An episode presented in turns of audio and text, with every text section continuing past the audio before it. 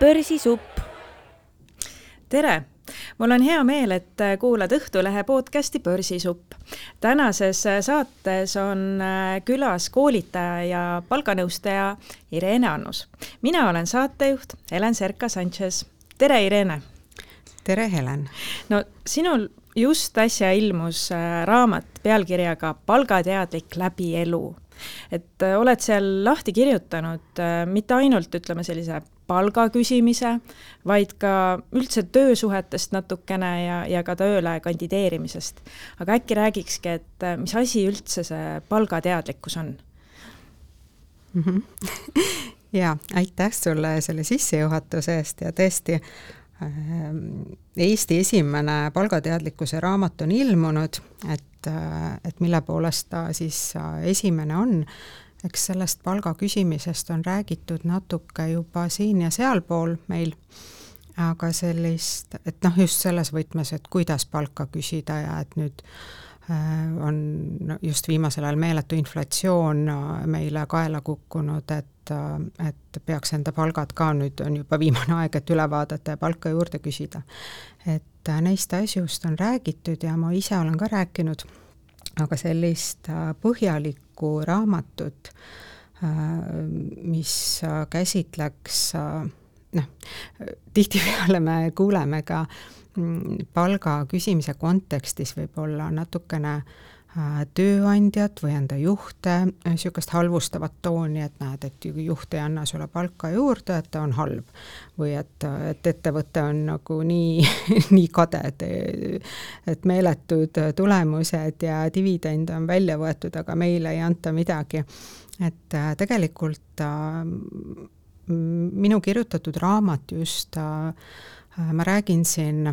kõik rollid Äh, mis minu raamatus on esindatud, ma olen isiklikult olnud kõigis nendes rollides, nii töötaja, tööotsija, äh, lapsevanem, äh, juht kui ka värbav juht. ehk siis ma olen ise olnud see, kes kandideerib, kes küsib palka juurde ja olen olnud ise ka juhi rollis, kelle käest tullakse palka juurde küsima, nii et, et sellest tuligi selline mõte anda välja selline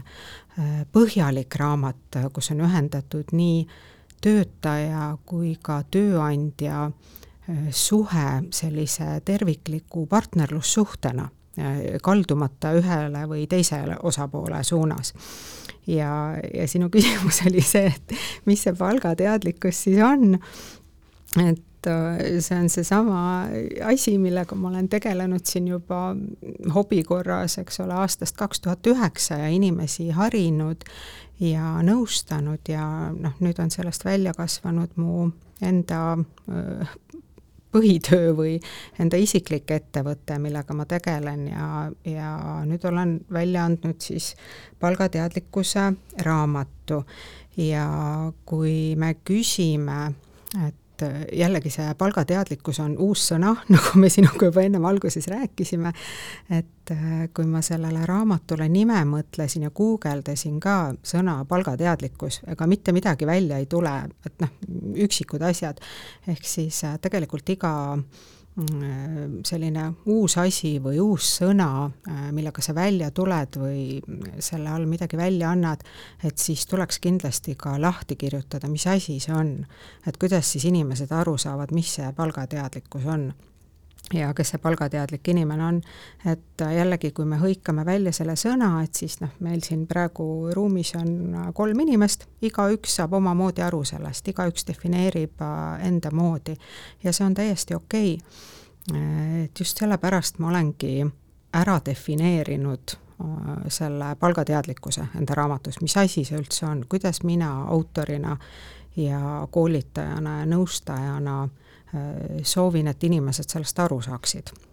Aga kui nüüd kokku võtta ikkagi, et mis see palgateadlikkus on, et siis ma ütleksin kõige lühemalt, et see on äh, vundament enda edukaks karjääriteekonnaks. Et need on niisugused ähm, selline A ja O ja kõige olulisemad äh, teadmised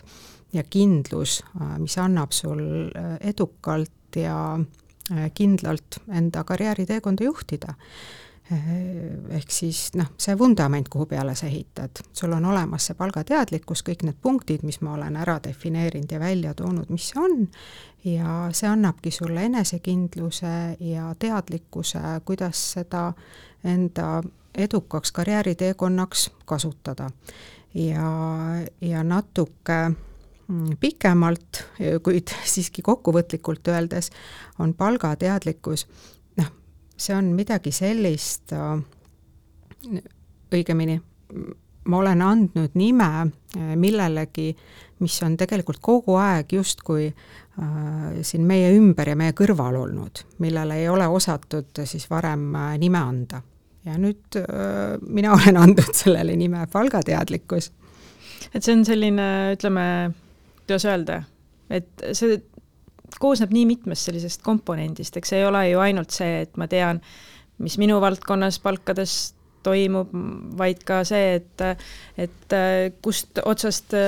tööandja seda vaatab ja, ja, ja mis üldse on minu kui töö, töötaja väärtuseks. täpselt, et ma võiksin, ma olen küll ära defineerinud ja kirjeldanud enda raamatus, et missugune see palgateadlik inimene või palgateadlik töötaja võiks olla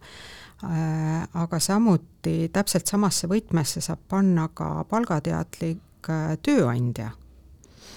Et, äh, et selles suhtes, et, et mida, kuigi ma olen selle teemaga tegelenud juba nii kaua, kahe tuhande üheksandast aastast ja täna on kaks tuhat kakskümmend kolm ja mitte ainult mina, vaid ka paljud teised inimesed on äh, täiesti kindlad, et seda raamatut on vaja Eestis, äh, siin on juttu paljust äh, sellest, mida näiteks koolides ei õpetata, kuidas noored saaksid palgateadlikuks, kes alles alustavad enda karjääri, kuidas lapse, mis me lapsevanematena saame teha, et teadlikult luua selline juba päris väiksest peale selline teadlik ja toetav keskkond enda lapsele, et ta kasvaks järk-järgult eneseteadlikuks ja, ja enda väärtust teades. Nii et nüüd jah, et kuna, kuna ikkagist endiselt inimesed mm, vajavad neid teadmisi, et paljud jõuavad minu juurde konsultatsioonile ja need, kes ei jõua või kellel ei ole võimalik, siis saavad nüüd osta õnneks selle kokkuvõtliku raamatu. Ja, ja tegelikult, mida ma nüüd olen selle ajaga enam kui kolmeteist aasta jooksul tähele pannud äh, palga ja karjääri teemadel, on see, et noh, mu enda töö, teekond äh, ma pean silmas siis töökohta, esimest täiskohaga töölepinguga äh, töökohta, algas aastal tuhat üheksasada üheksakümmend kaheksa, nii et äh, töökogemust on mul tervelt kakskümmend viis aastat, äh, kümnes erinevas ettevõttes ja neljas valdkonnas.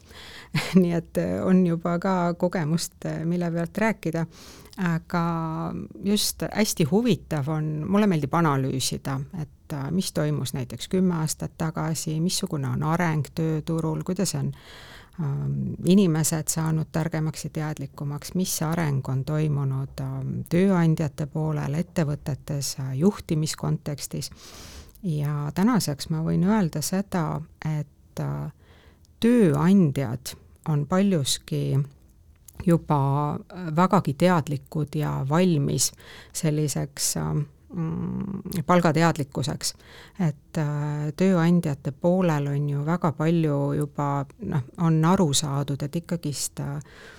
professionaalsed ja oma alale pühendunud head tippspetsialistid ja töötajad on ju ettevõtte kõige suurem väärtus, mida ei ole võimalik asendada lihtsalt ressursina.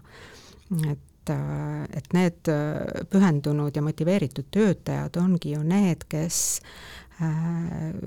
kes äh, toovad ettevõttele selle edu ja oodatud kasu ja, ja veel mm, propageerivad äh, ka ettevõtte väärtusi, eks ole, väljaspool tööaega, ainult sellisel juhul, kui nad on, eks ju, väärtustatud ja hinnatud. ja tööandjad on sellest aru saanud, sellepärast et me kuuleme järjest rohkem sellest, et inimesi väärtustatakse, Äh, ma olen isiklikult ka palgatöötajana näinud, äh, kui palju nähakse vaeva ja tehakse erinevates ettevõtetes oma töötajatele erinevaid selliseid motive-, motivatsioonipakette, tehakse küsitlusi inimeste seas, et noh, ei ole ainult niimoodi, et et jõulupeod ja tasuta kohv ja, ja toredad kolleegid, et järjest rohkem tehakse küsitlusi oma töötajate seas just nimelt selles suunas, mida, mis tegelikult töötajaid motiveerib, et äh, kas te soovite rohkem äh, et oleks äh, näiteks tervisekindlustus kaetud, tasulised arstiteenused või pigem jõusaali või soovite, et psühholoog tuleks siia või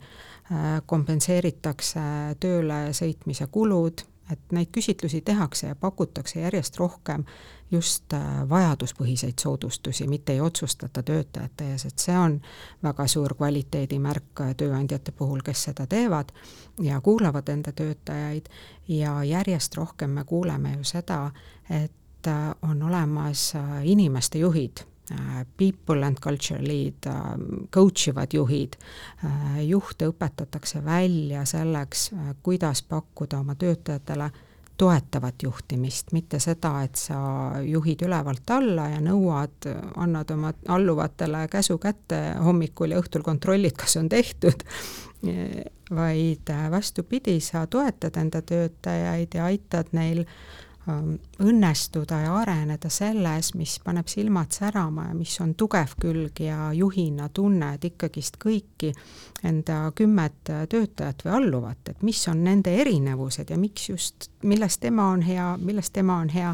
ja mis on äh, kellegi arengusuund ja juhina toetad teda selles. et see suur areng on küll toimunud ja toimumas äh, tööandjate seas ja tööandjad on juba äh, valmis äh, pakkuma seda toetust ja, ja kõike enda töötajate seas. küll aga, mida ma olen märganud, et äh, töötajad ise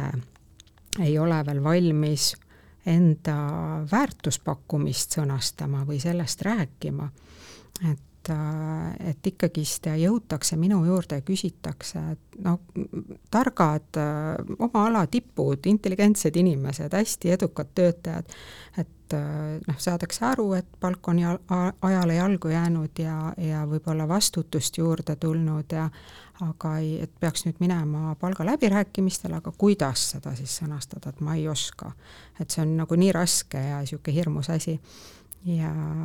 ja sellega ma olengi inimestele abiks, et, et tuua nad ka teadlikkusele lähemale, olen ära sõnastanud palgateadlikkusele, olen enda raamatus andnud väga konkreetseid praktilisi äh, näiteid, mis töötavad. Ja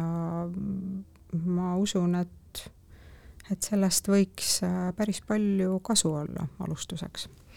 et kuigi nüüd, mis sa just rääkisid, et selle põhjal tundub, et justkui see pinnas on valmis selleks äh, parema,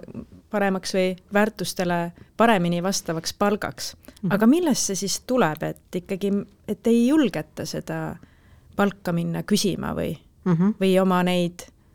oma neid väärtuseid siis esitlema, esitlema, just jaa sellest ma just kirjutan enda raamatus pikemalt ka, aga no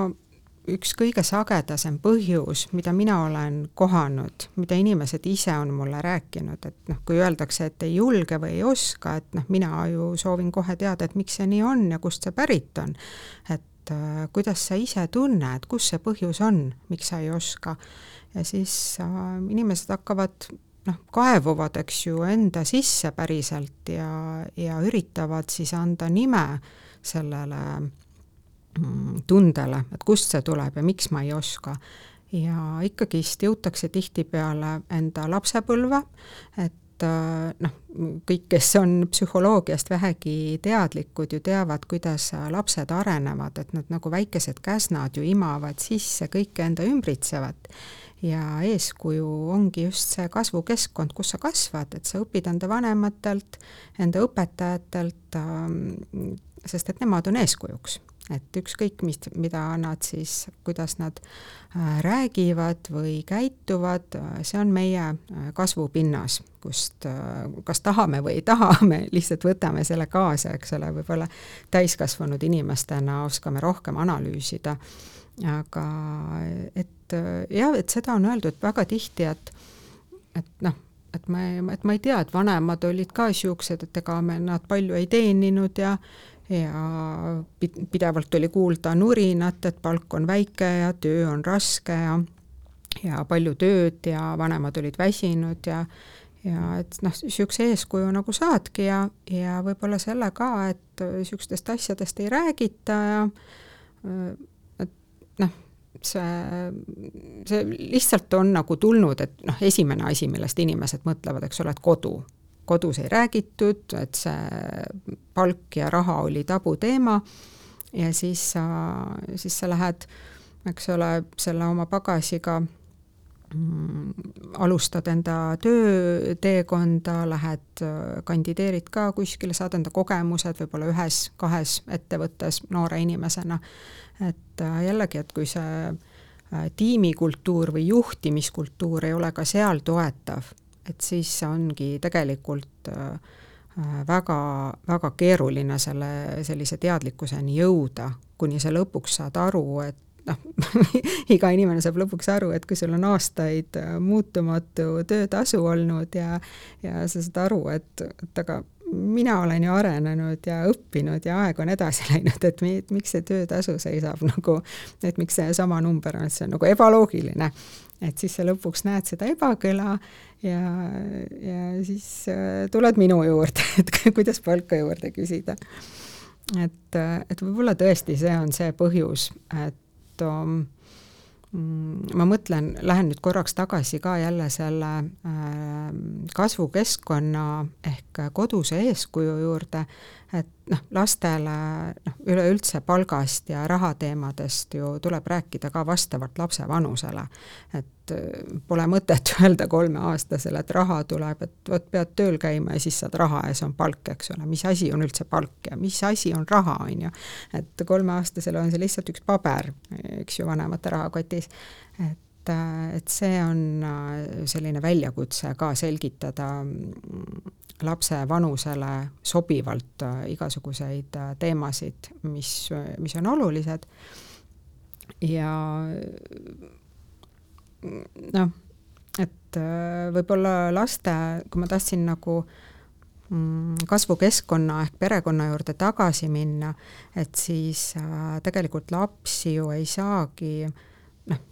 lastele ei saa rääkida palgateadlikkusest kui sellisest, et see on nagu väga kauge teema, aga me, kuidas me saame lapsi ette valmistada selleks, on äh, õpetada äh,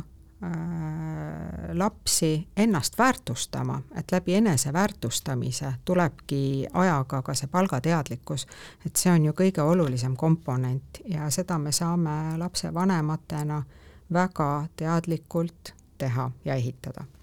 et kuidas see siis on, et ma panen oma sellele väärtusele ja palgale nagu võrdusmärgi? et, et võib-olla siin ongi nagu see, et kui palju sinu juurde tullakse ja öeldakse, et aga, aga ma ei teagi, mis minu see väärtus on. väga et, palju. et ma nagu, et kust ma nüüd seda otsima hakkan, vaatama hakkan, mis ma üldse oskan, et see on ju nii tavaline.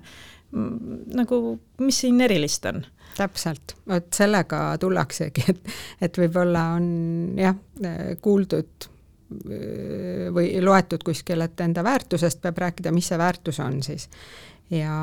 ja tegelikult, kui inimestega rääkida, et siis on eriti kõrvaltvaatajana noh, väga lihtne nagu talle välja tulla, et mis ta väärtus on, kui sa hakkad küsima, et noh, et kus, mis sulle teha meeldib kõigepealt, et mis sind õnnelikuks teeb, et kas see on see äh, konkreetne eriala, mida sa õppisid tahad sa selles rohkem areneda ja rohkem äh, panustada või midagi muud üldse, mis sa oled avastanud, et on sinu tugev külg, et noh, siis jällegi, et avastanud, ma pole midagi avastanud, eks ju, et kus, ma ei tea, mis mu tugev külg on. et just see teadmatus,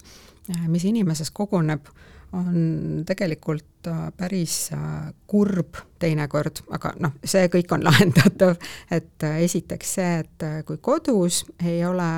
vanemad noh, võib-olla piisavalt tunnustust andnud või kiitnud sind lapsena selles, mis sul tõesti päriselt hästi välja tuleb ja milles sa oled tubli, et sa oled vähemalt enda kasvu keskkonnast või enda kodust kaasa saanud mingisugusedki pidepunktid, vot ma tean, et see on mu tugevus, eks ju. et ma tean, et, et ma oskan väga hästi arvutada ja kiiresti viin numbrid kokku, ja mu vanemad on seda öelnud ja see on alati minuga kaasas käinud ja mul on hea analüüsivõime, midagi niisugust, mingidki pidepunktid, mis annaksid inimesele kindlust. ja, ja kui sa siis äh, lähed äh,, oled töötaja, eks ole, ja sul on ülemus, et sa nagu vähemalt midagi tead enda kohta, aga kui seda ka ei ole ja kui juht ei ole ka sulle öelnud või isegi meeskonnaliikmed, et vot sina oled meil nagu täiesti asendamatu just selle asja poolest tiimis. või kui juht teeb vestlusi, et, et räägib küll kõigest sellest, mis on vaja ära teha ja mis on eesmärgid, aga sa, kui sa hakkad nagu järele mõtlema, kui mina küsin, et mis su tugevused on ja inimene ütleb, et ei tea, ja ta tõesti jõuab sinna, et aga isegi mu juht ei ole midagi öelnud, et mis, mis mu tugevused on, et ma, vot sellepärast ma ei teagi, et ma teen küll oma tööd ja ma teen enda eesmärgid ära ja ma pakun ettepanekuid ja ma arenen ja käin koolitusel, aga mis on just minu tugevused, et ma ei tea, ma ei ole sellist tagasisidet saanud. see ongi täpselt see, millest ma alustasin, et miks äh, ettevõtted on tänaseks aru saanud, äh, mis asi on inimeste juhtimine ja,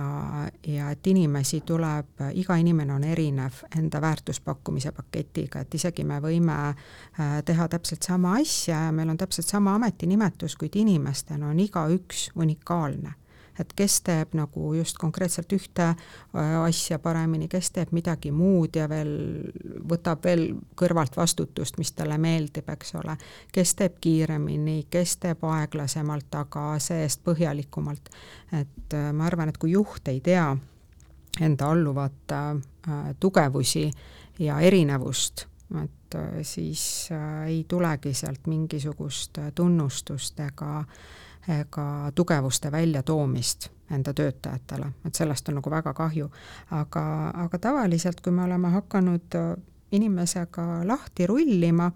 ja siis tuleb ikka midagi välja, mingisugused tugevused. või näiteks kui ta loetleb ise, mis talle teha meeldib ja ja noh, eks ma küsin ju täpsustavaid küsimusi ka, kuidas sa täpselt selleni oled jõudnud ja ja miks see sind õnnelikuks teeb, siis ma annangi talle tagasi nagu selle taldriku peal või hõbekandiku peal, aga see on ju sinu tugevus, vaata, eks ole, et see on nii keeruline asi, mida sa teed, eks ole, paljud ei saaks sellega hakkamagi.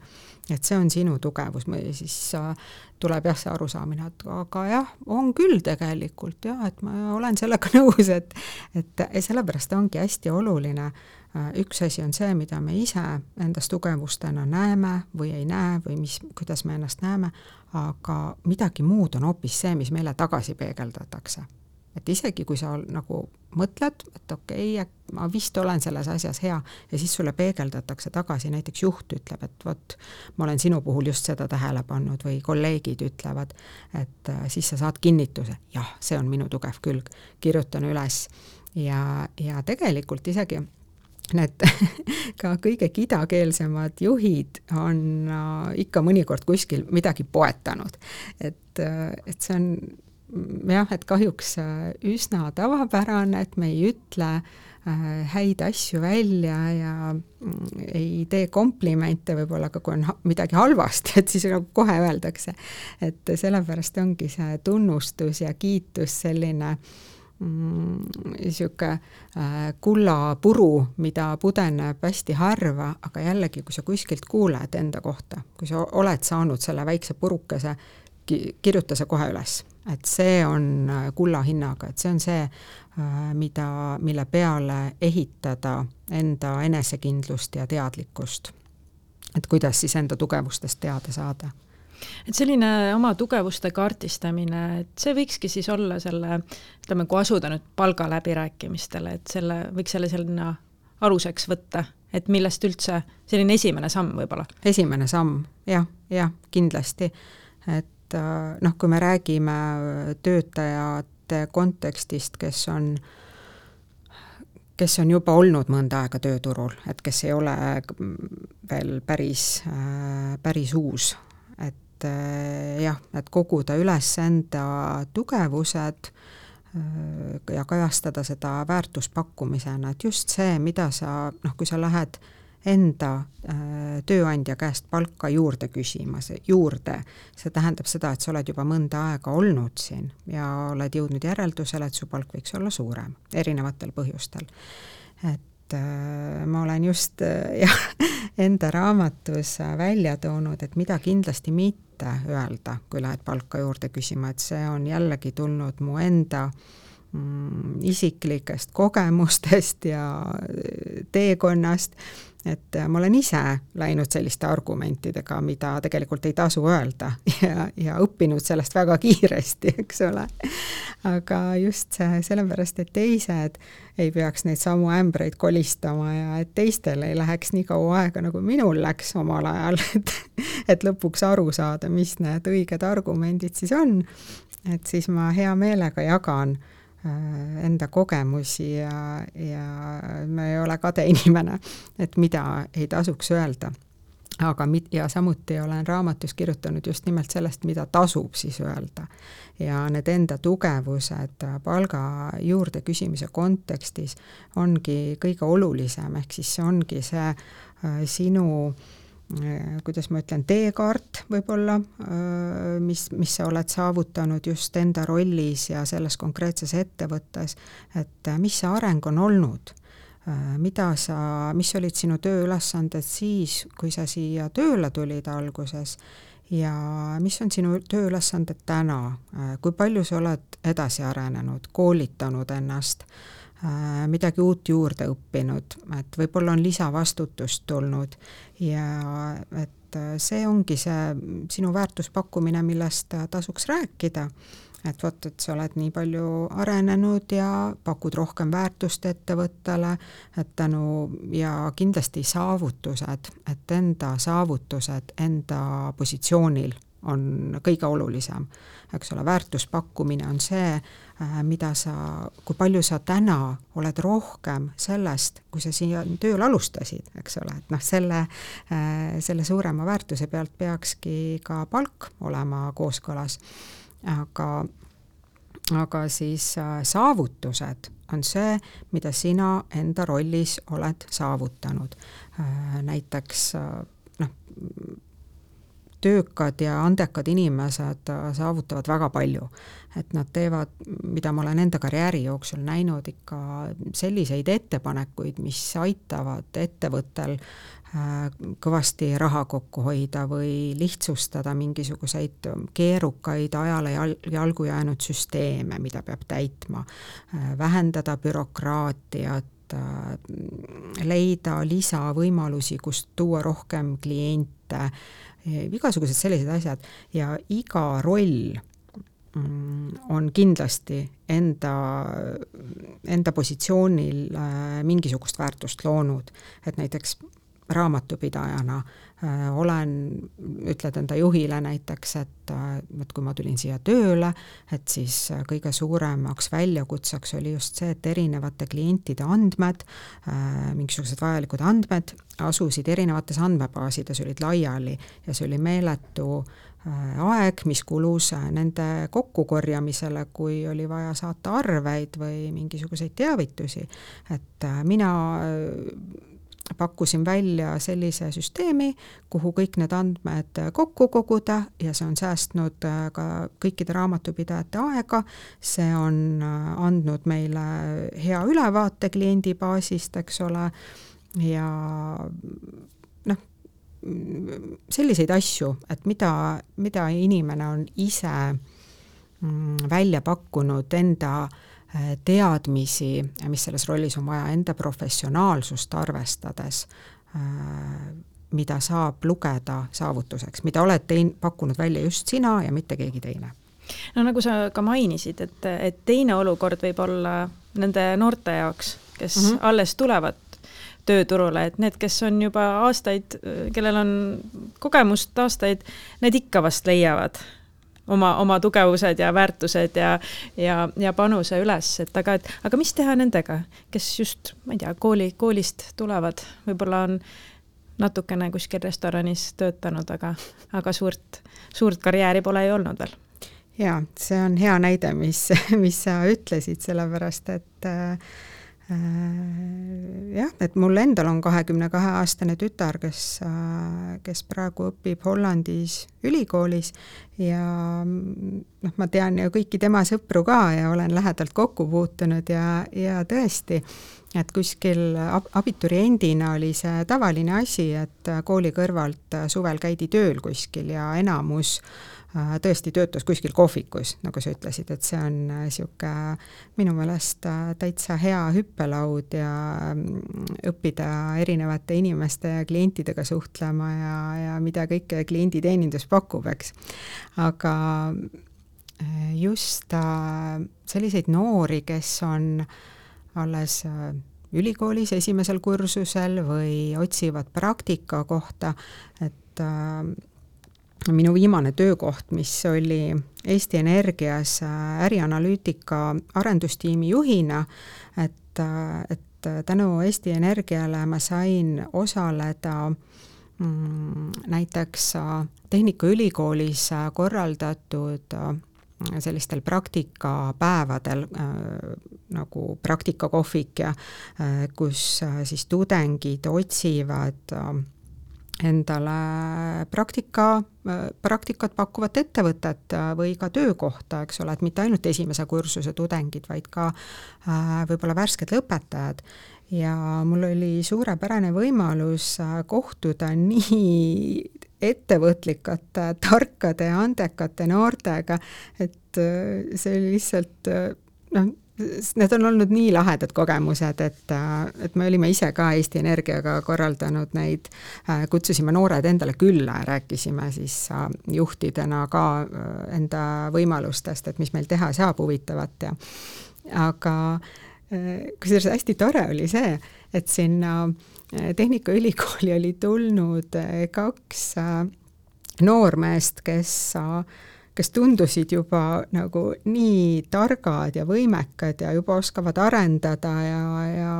andmetega tegeleda, et siis ma mõtlesin, et just, oh, et väga hea, et minu tiimi on ju andmeinseneriks. Ja siis tuli välja, nad ütlesid, et ei, ei, et ma ei õpi ülikoolis, et ma olen reaalkoolis, et ma olen kümnendas klassis alles, et ma lihtsalt uurin maad, on ju et, äh, et see on lihtsalt uskumatu, kui tarku noori on olemas ja noh, muidugi mina panin nende nimed kirja, et tagavaraks,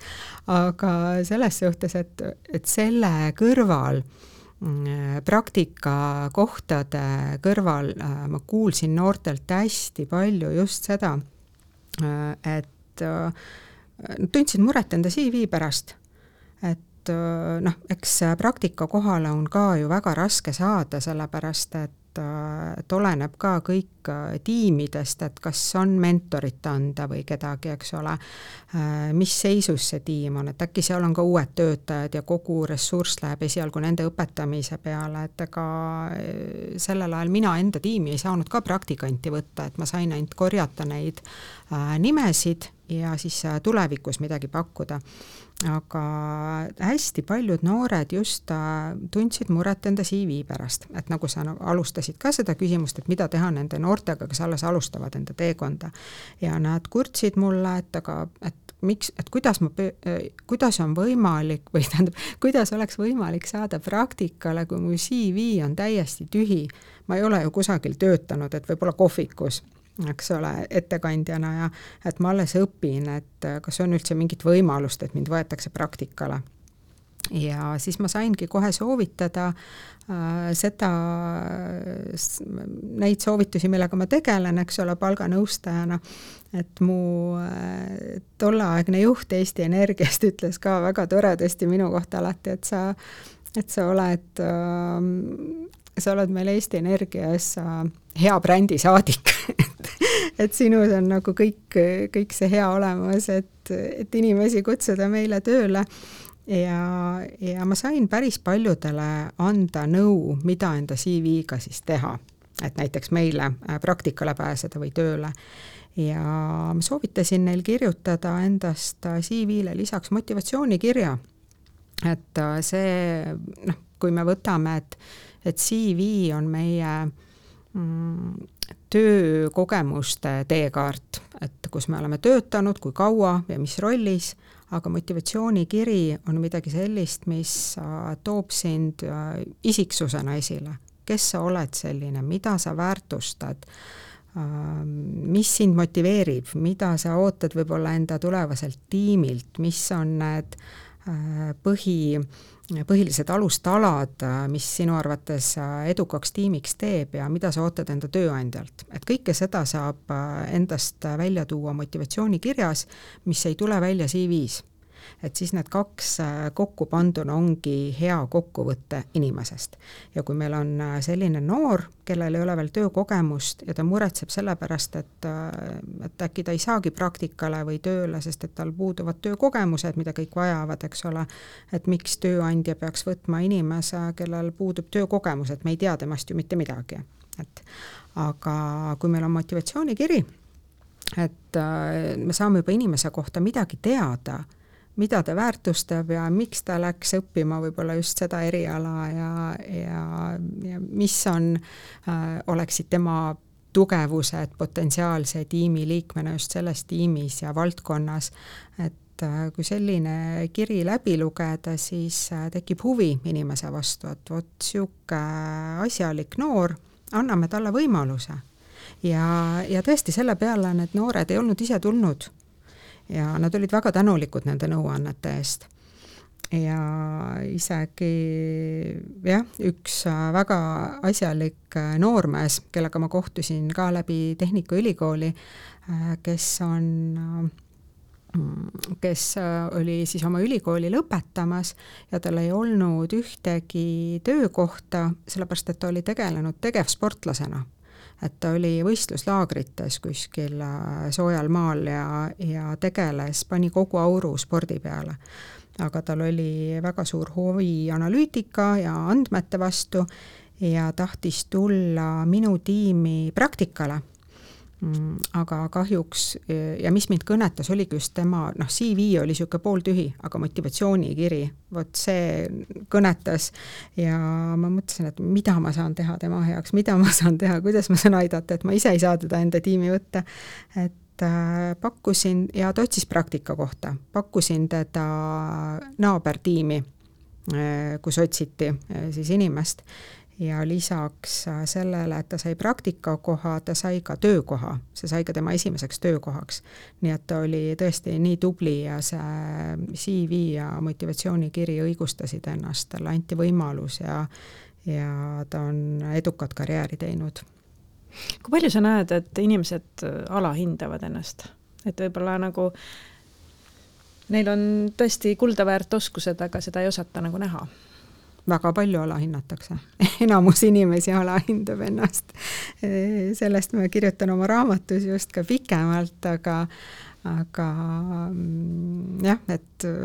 et kui ma isegi äh, näiteks palgatöötajana, noh, räägid ikka inimestega ja siis keegi ütleb, et vot, et niisugune, niisuguse lahenduse tegin ja vot nüüd on meil niisugused asjad ja ja siis noh, ma ikka vaimustan, et täitsa lõpp, et kuidas sa nagu sellise idee peale tulid ja see ju teeb teil kogu tiimi tööd, lihtsustab nagu meeletult. et,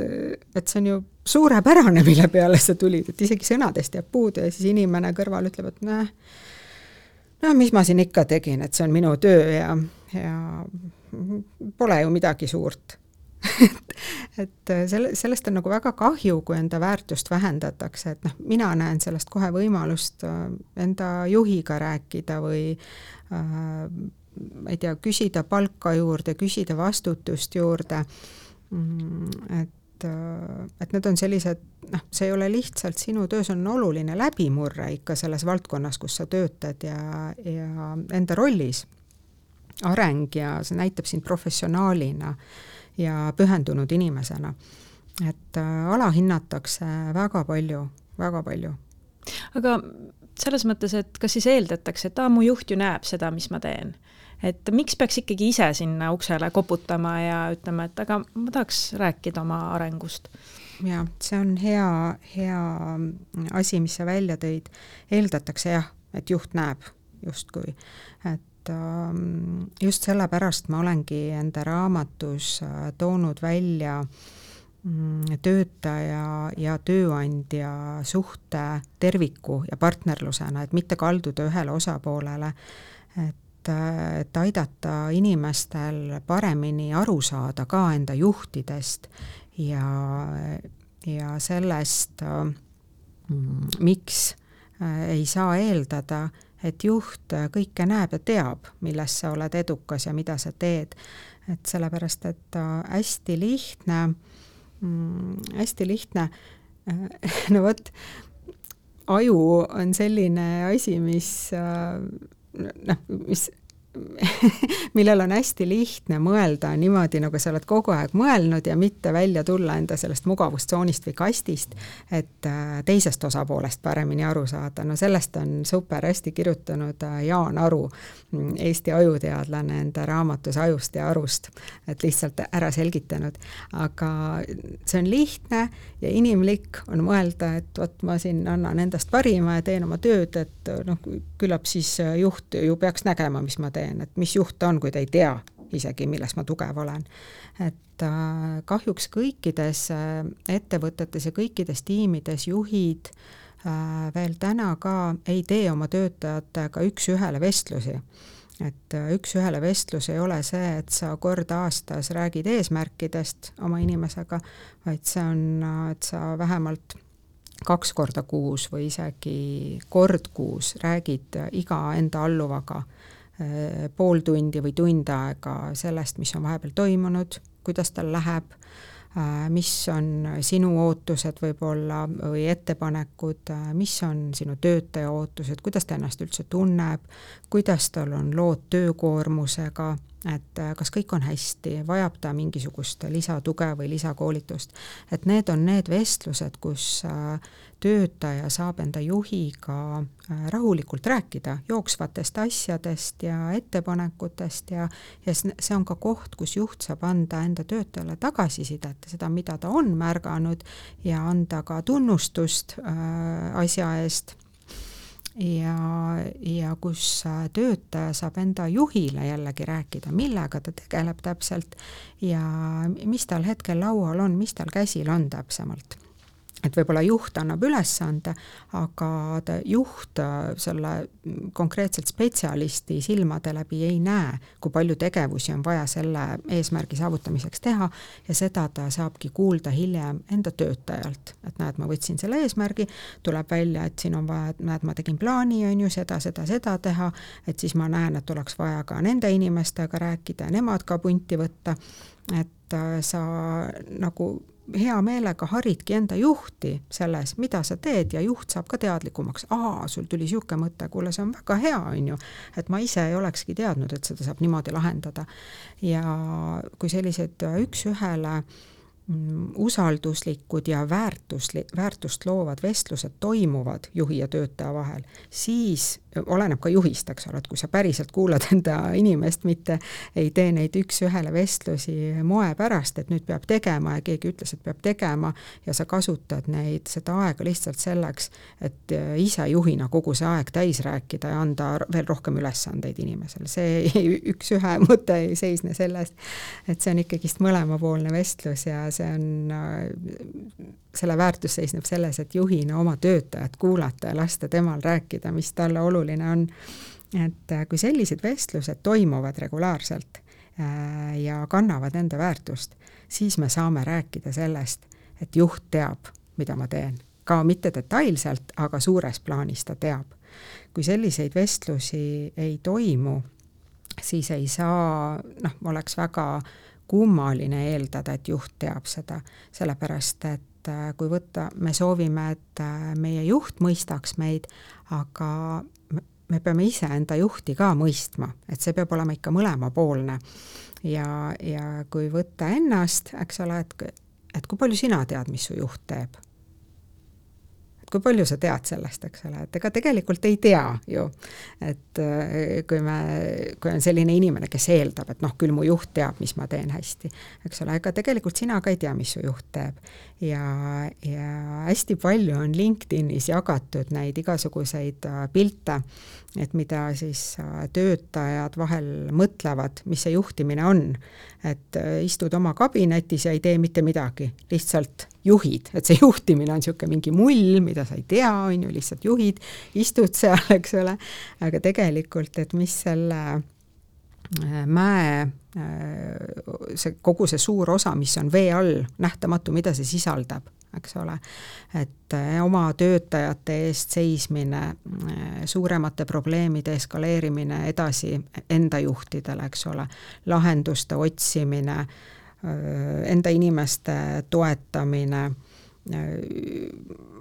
väärtuste lahtirääkimine, kommunikatsioonijuhiks olemine, ettevõtte omanike ja enda meeskonna vahel ja nii edasi, värbamine, eks ole, palgaläbirääkimised, noh, ja rääkimata kogu siis sellisest administratiivsed pooled, puhkused, eks ole, et kõik see haldus et äh, tegelikult on juhtidel enamasti noh, ikkagist äh, väga palju ülesandeid ja juhi tööpäev, noh, ma mõtlen ka ennast, eks ole, koosneb ka väga paljudest koosolekutest, kus sa pead osalema ja enda sisendit andma ja infot koguma ja tooma enda töötajateni.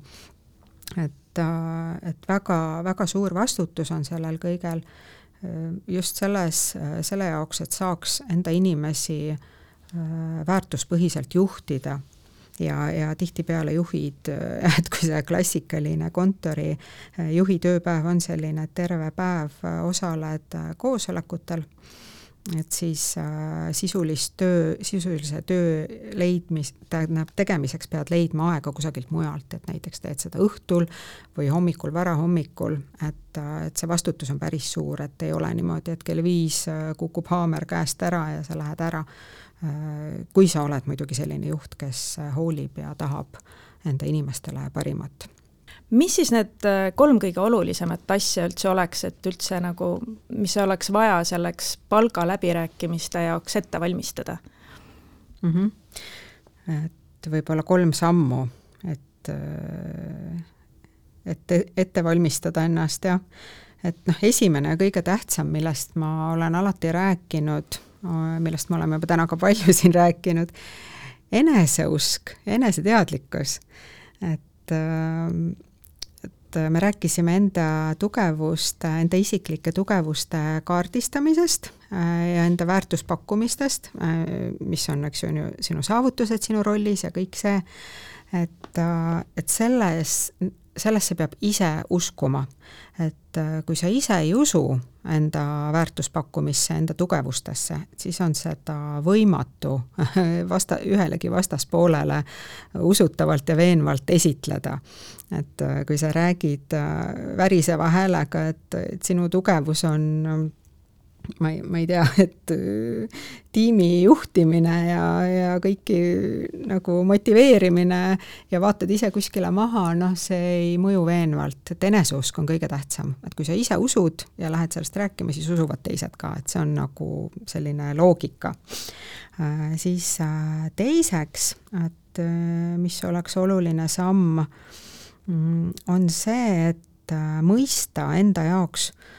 aru saada, et palga ja töötingimuste läbirääkimine on normaalsus. Äh, mitte üks raske niisugune mingi ebameeldiv ettevõtmine, mida vahel tuleb teha. et kui sellest aru saada ja, ja võtta seda, et et see on sinu jaoks vajalik ja, ja sa saad seda kogu aeg treenida, et pärast igat läbirääkimist oled sa parem ja kindlam, et nagu iga asjaga, mis me õpime, et harjutamine teeb meistriks, et võtta seda normaalsusena, mitte karta. ja kolmandaks, mis on minu jaoks hästi oluline, eriti olles ise ka juhi kogemusega, tuleks aru saada, et tööandja või sinu juht ei ole vaenlane. et võtta ikkagist teda partnerina ja püüda aru saada nii palju kui võimalik Mm, et äh, meil on ju noh, jällegi, et töötaja ja tööandja ei ole äh,, ei ole vaenlased, kes, kes kuskil peaksid kaevikusõda pidama ja ja viskama nagu ühte ja teist, et vot mina nõuan niisugust, ma olen väärt sellist palka ja siis juht ütleb, ei, sa ei ole väärt. Ja et see palga läbirääkimine või ükskõik missugune läbirääkimine ei peaks olema selline võitlus või võistlus, kes jääb peale, et kes lööb rusikaga kõvemini laua peale. et äh, meil on üks väga lihtne asi, mis kinnitab töötaja ja tööandja partnerlust, on ju meie kõikide tööleping, et seal on olemas välja töötud töötaja kohustub, tööandja kohustub. ja kui me neid kohustustest kinni ei pea ja rikume, et siis selle tulemuseks võib olla töölepingu lõppemine. ehk siis äh, siin on mõlemad pooled ja see tähendab partnerlust ja selleks, et äh, ise äh, oodata või midagi et tööandja annab ja nõustub sinu väärtuspakkumisena, peaksime ise ka tulema sammukese äh, Äh, vastu tööandjale ja aru saama ka tööandjast.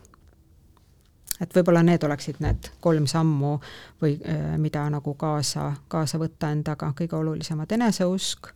äh, mõistmine ja aru saada ka tööandjast. Aitäh sulle, Irene, aga kuulajatele veel nii palju, et see ei ole kõik, et palgaläbirääkimised on suur teema. Ja kui täna võtsime kokku selle, mis on need, kuidas paika panna või leida oma väärtus, siis äh, järgmises äh, saates räägime juba sellest, mida täpselt äh, teha, kui olla selles ähm, palgaläbirääkimiste laua taga. aitäh!